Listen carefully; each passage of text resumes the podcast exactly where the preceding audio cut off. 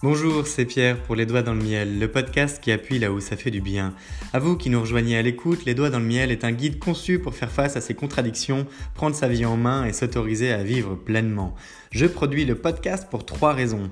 Je ne comprends pas pourquoi c'est si difficile de passer à autre chose après un échec de vie, quitte à laisser traîner ses problèmes sans les régler. Je ne comprends pas pourquoi nous adoptons un comportement auto-saboteur qui nous empêche parfois de réussir, et je ne comprends pas pourquoi on ne s'autorise pas à lâcher prise pour évoluer. Alors à vous qui souffrez de vos contradictions, à vous qui voulez passer un cap et à vous qui voulez passer à la vitesse supérieure pour progresser vraiment dans votre vie, ce podcast vous est dédié parce qu'il faut commencer par changer son monde pour changer le monde. Je vous parle parce que c'est du vécu, je vous parle parce que je suis passionné par ce qui forge notre nature et notre identité et surtout, je crois qu'on peut faire mieux sans avoir à en souffrir. Je vous souhaite la bienvenue dans cette quatrième saison, la paix, accepter de lâcher prise pour évoluer. Elle fait suite aux trois premières, la bestialité, la colère et la faim, où nous avons d'abord croisé les mondes pour faire face à nos contradictions, puis nous avons utilisé nos échecs de vie pour avancer, ce qui nous a permis de développer une raison d'être pour progresser. Ici, nous allons poursuivre avec 50 épisodes depuis le fait de prendre du recul pour mieux comprendre ses erreurs, afin de mieux se connaître, pour évoluer vers les autres. Nous allons parler d'écoute, de perspective, de perception, d'essai plus que d'échec, d'accepter, d'accompagner, de lâcher prise. Parce qu'il ne s'agit pas de tirer un trait sur son passé, mais de mieux faire avec. Nous serons accompagnés avec un générique de fin produit par Lotfi, qui est à la fois cuisinier de talent, rappeur, producteur et compositeur. Surtout, je n'ai qu'une seule chose à vous dire que vous devez retenir, c'est possible. Alors bienvenue dans ce nouvel épisode de Les Doigts dans le Miel, saison 4, La paix, à vous les studios.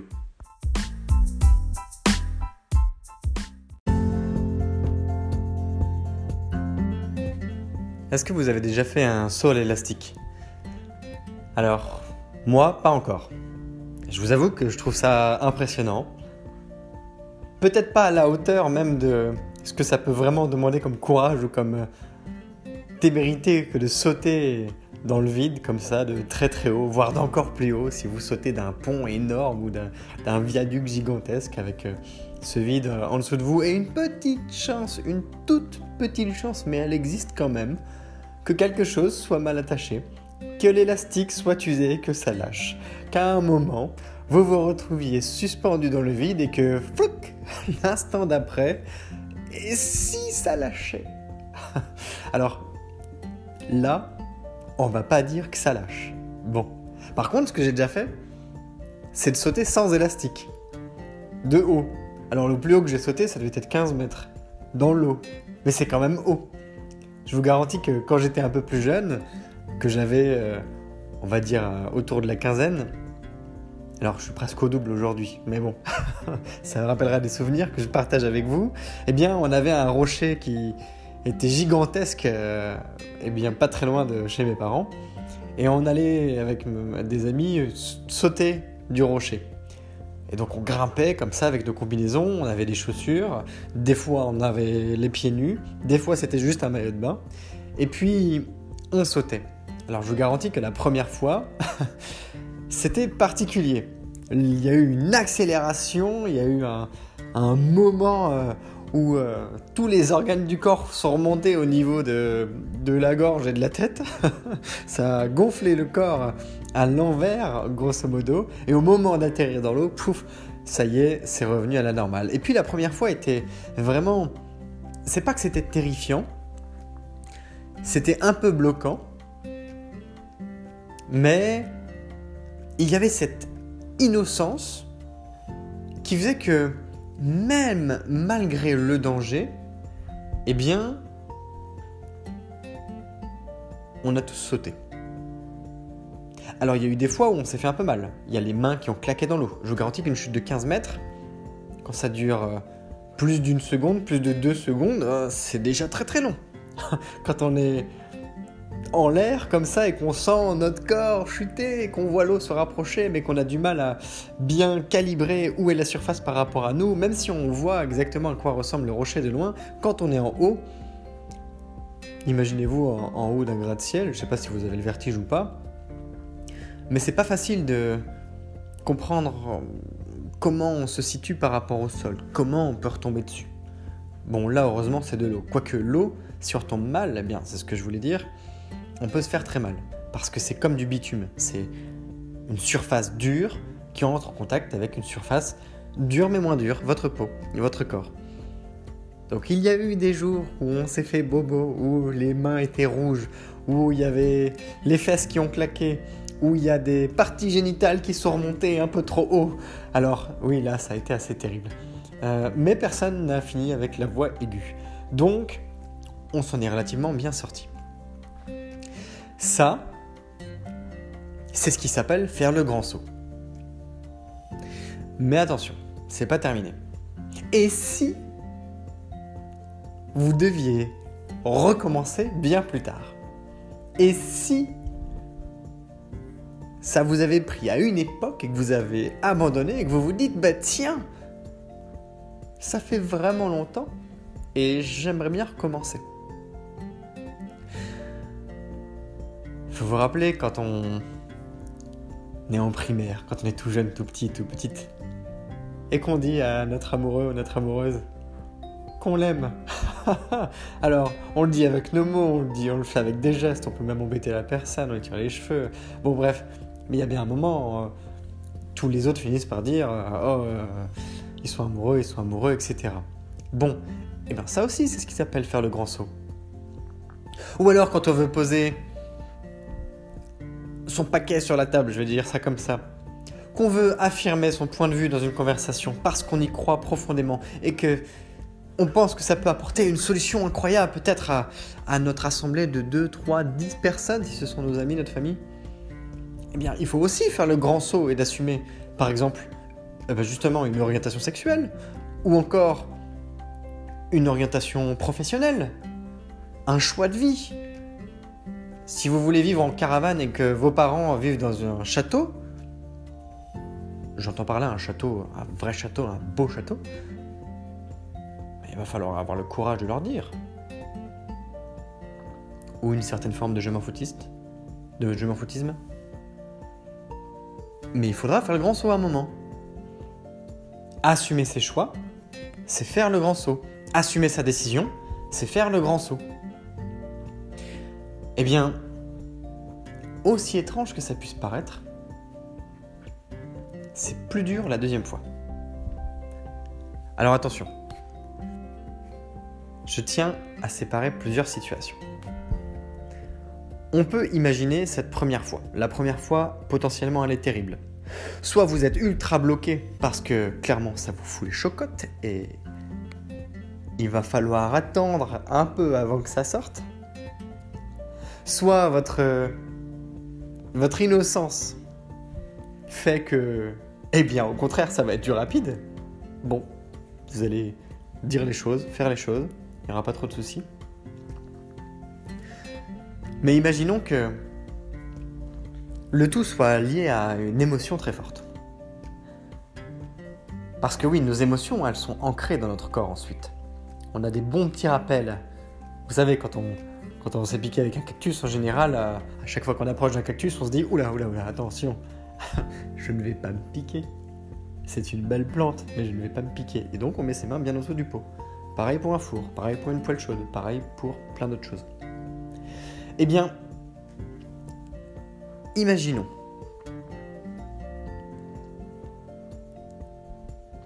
Vous devez traverser un carrefour. Il y a des voitures tout le temps qui déboulent. Alors il y a des pays où c'est comme ça. Vous devez le traverser à pied. Personne ne s'arrête. Et vous voyez des gens qui marchent d'une manière nonchalante et qui traversent le carrefour sans problème. Alors pour vous lancer, ça va être chaud. Mais à bout d'un moment, vous allez quand même le faire. Vous allez être un peu hésitant. Là, justement, ça va être euh, source de problèmes, source d'ennui. Mais petit à petit, puisque vous avez réussi une fois, vous le referez une deuxième fois, une troisième, une quatrième, et au final, vous vous y habituerez.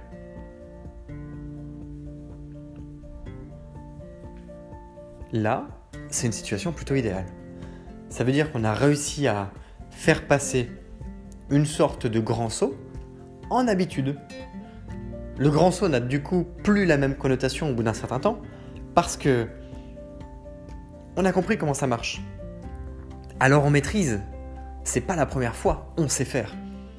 Et en plus, on a pu multiplier les situations, les expériences, de telle sorte que si ce sont d'autres grands sauts de la sorte qui apparaissent dans nos vies, mais qui se matérialisent différemment, imaginons par exemple beaucoup de bateaux sur une rivière, qui sont autant que beaucoup de voitures sur un carrefour, eh bien vous saurez aussi faire avec. Ça ne vous fera pas peur. Ça va être un peu nouveau, mais vous saurez vous adapter plus facilement. En revanche, si ça vous le vivez quand vous êtes un peu plus jeune, et qu'il s'écoule un moment, disons que vous l'ayez fait une fois un jour, il y a longtemps, comme ces fameux il y a 15 ans pour moi, presque, et que vous deviez recommencer l'expérience aujourd'hui, ça vous ferait quoi? Vous savez encore le faire? Bah, il y a de fortes chances que oui. Dans le sens où vous l'avez réussi une fois, allez disons deux, ce qui n'apparaît qu'une seule fois peut être unique, mais ce qui apparaît deux fois est plus qu'une coïncidence. Alors imaginons trois. A priori, dans le temps, vous êtes en mesure de refaire ce saut, sauf que vous avez grandi. Votre expérience, elle a pris en volume, elle a pris en poids. Elle a une pondération beaucoup plus puissante, beaucoup plus forte que quand vous étiez plus jeune. Si aujourd'hui, vous deviez à nouveau dire à quelqu'un que vous avez rencontré il y a quelques jours à peine que vous l'aimez, comme quand vous étiez petit, il y a de fortes chances que vous ne le fassiez pas. Si aujourd'hui, il fallait traverser d'une manière nonchalante une route bourrée de véhicules qui roulent et qui klaxonnent et qui polluent et qui... Ah, tout ça étant très désagréable, ne serait-ce qu'à voir, alors à traverser. Oula, vous allez patienter. Et il se peut même si vous ne preniez pas votre courage à deux mains, vous tentiez de trouver un autre moyen. Eh bien, je vais reprendre cet exemple de saut de 15 mètres, de saut dans l'eau, parce que ça m'est arrivé cet été. Et je ferai le parallèle après avec des choix de vie. J'étais en train de faire du kayak avec un ami, avec qui j'allais sauter de ce fameux caillou quand j'étais plus jeune. Et il faisait beau, la mer était un peu haute. Alors, le marnage, donc c'est la différence entre la marée basse et la hauteur de la marée quand elle est haute. Le marnage faisait que la mer est en haute, la hauteur de rocher devait être un peu inférieur à 10 mètres, entre 9 et 10 mètres. Ça fait quand même un immeuble de 3-4 étages. Eh bien, je lui ai dit, allez, je vais sauter. Et franchement, j'étais partant. J'étais vraiment très très chaud. Alors j'ai grimpé. Et pendant la grimpette, c'était pas du tout pareil qu'avant. Je me sentais plus lourd. Mais c'était pas à cause du poids. Non, je commençais à avoir un peu les chocottes. Et plus je montais, pire c'était. Parce que plus je montais, plus je me disais oh, Ouais, mais si jamais je glisse là, parce qu'il y a des endroits où c'était un peu escarpé, il y a des endroits où il fallait faire de l'escalade, il fallait faire le singe. Et je me suis dit Mais c'est pas possible. Je vais déjà, est-ce que je vais réussir à monter? Mais je peux pas redescendre. Je me suis engagé à monter, je vais passer pour quoi? Pour qui? Alors je suis arrivé en haut, et c'était pas sans bien que mal. Je suis arrivé en haut. J'ai repris un peu mes esprits, non pas mon souffle, mais mes esprits parce que j'avais les jambes un peu comme ça qui tremblaient. J'ai respiré un grand coup et puis là je me suis approché du vide. Et c'est exactement ce que ça m'a donné comme impression, que c'était vide, que la mer était loin. Alors c'était très intéressant comme sensation parce que je voyais les kayaks et puis les kayaks ne me paraissaient pas si petits. Mais le fait de voir la mer de haut comme ça, à la verticale, clairement je me suis dit ouais mais quand j'étais petit je faisais comment? Là je fais 20 kilos de plus. Oui mais c'est pas ça qui va changer ma vie. Non. Là j'ai peur. Et je vous garantis que j'ai mis beaucoup de temps à m'approcher du bord. Et puis j'ai fait des petits pas en reculons, et des pas en avant, et des pas en reculons. Et au bout d'un moment, donc il y avait mon ami qui était en bas, qui m'attendait, qui poussait un peu le kayak pour pas que je saute dessus, et puis qui devait le ramener parce qu'il y avait un peu de vague, même si c'était tout doux. Tout simplement parce qu'en fait je perdais mon temps, je passais mon temps à ne rien faire. Alors à un moment, je me suis dit écoute Pierre, tu peux pas être là et faire le malin et rien faire. Tu vas sauter. Mais tu vas sauter maintenant. Et donc j'ai positionné ma jambe, j'ai pas pris d'élan et je me suis donné une grande impulsion. Et à ce moment-là, j'ai eu l'impression de me prendre une 5G dans la figure. Et j'ai dû tirer une de ces grimaces en l'air. Mais au moment de rentrer dans l'eau, eh bien c'était beaucoup plus agréable, moins percutant que ce que j'avais pu imaginer. Ce qui me faisait plus peur, c'était de faire le grand saut. Eh bien, la leçon que j'en ai tirée par rapport à des choix de vie potentiels, c'est qu'on a beaucoup plus peur de ce qui peut arriver que de ce qui arrive. On a beaucoup plus peur des conséquences imaginaires que l'on se fait dans notre tête parce qu'on se dit et si ça ratait? Et que notre aversion à la perte elle est deux fois plus importante en termes de ressenti à montant égal, à niveau, à, on va dire un montant égal, que si vous gagnez. Grosso modo, si vous gagnez 1 euro, vous serez content. Si vous perdez 2 euros, vous serez deux fois plus triste que vous n'auriez été content.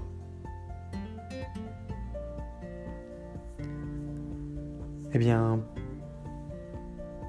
pour la peur, c'est un peu la même chose. En l'occurrence, j'ai été content de sauter, mais j'avais deux fois plus peur qu'il se passe un truc, sans savoir même quoi. J'avais juste peur de sauter.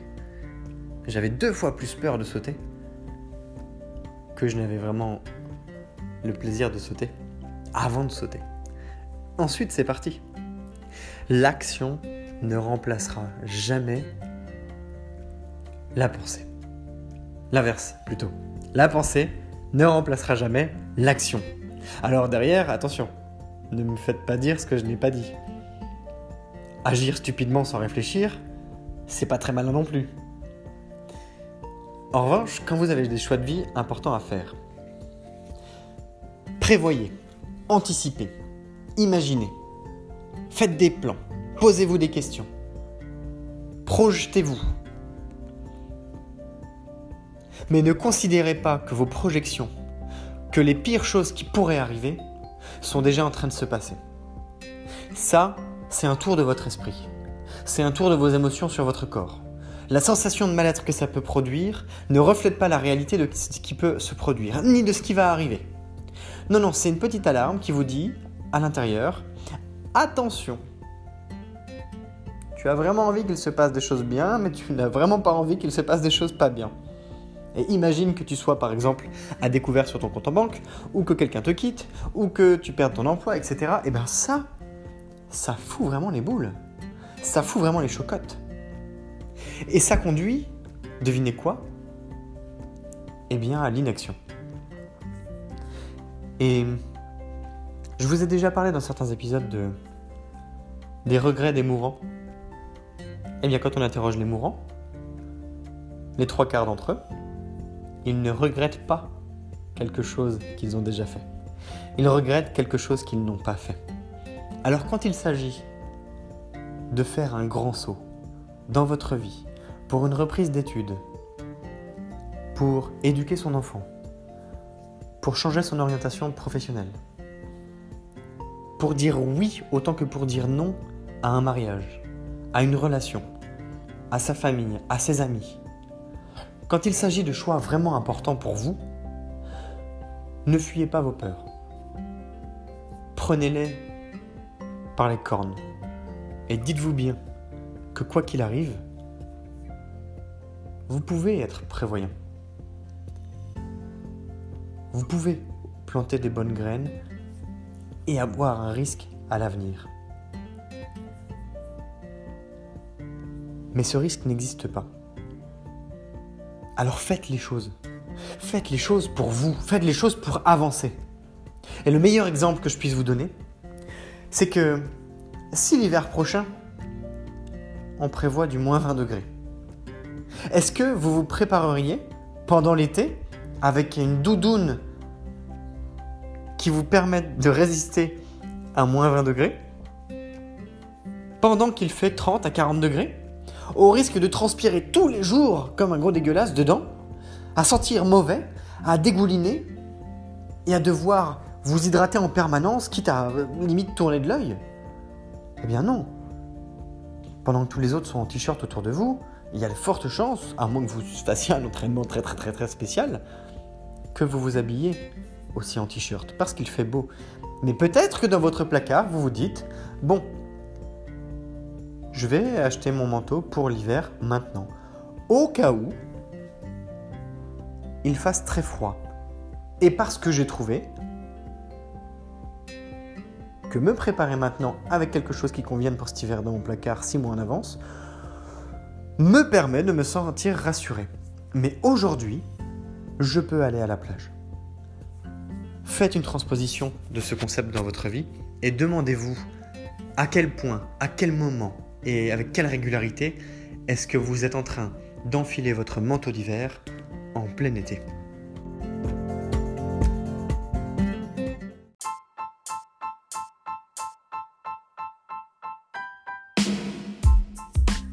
Je t'invite à t'abonner au podcast pour suivre les épisodes parce qu'ils paraissent chaque matin à 7h. Tu peux liker, commenter, noter et surtout partager cet épisode depuis la plateforme où tu l'écoutes de manière à le diffuser auprès du plus grand nombre de personnes qui auraient besoin qu'on appuie un peu plus fort là où ça fait du bien. Rappelle-toi, peut-être que par le passé tu as vécu des moments difficiles, voire des échecs de vie, ou bien quelqu'un dans ton entourage passe par là en ce moment et peut-être qu'à ce moment-là ça t'aurait fait du bien d'avoir une pensée, quelques mots ou ne serait-ce qu'un guide pour créer un plan d'action et surtout mieux faire avec. Eh bien, tu as ce pouvoir entre les doigts en ce moment et tu as les moyens d'agir maintenant en le diffusant. En tout cas, sache que c'est grâce à une personne comme toi qu'il y a des milliers d'écoutes du podcast Les Doigts dans le Miel dans plus de 20 pays et surtout plusieurs dizaines de personnes qui m'écrivent que oui, ça leur permet d'appuyer là où ça fait du bien pour avancer. Des entrepreneurs qui se lancent, des personnes qui reprennent des études, d'autres qui changent de carrière, des femmes et des hommes qui ont des projets de vie qu'ils veulent concrétiser parce que je suis un entrepreneur qui permet à d'autres de mieux entreprendre. Je te souhaite à nouveau la bienvenue si tu viens de nous rejoindre. Rejoins-nous aussi sur le compte Instagram Les Doigts dans le Miel. Et je te remercie si tu es plus fidèle qu'un ou qu'une autre d'écouter Les Doigts dans le Miel en permanence, car c'est grâce à toi aussi que je continue de produire le podcast avec grand plaisir pour appuyer là où ça fait du bien. Je te donne rendez-vous demain. C'est Pierre, Les Doigts dans le Miel, le podcast qui appuie là où ça fait du bien. Belle journée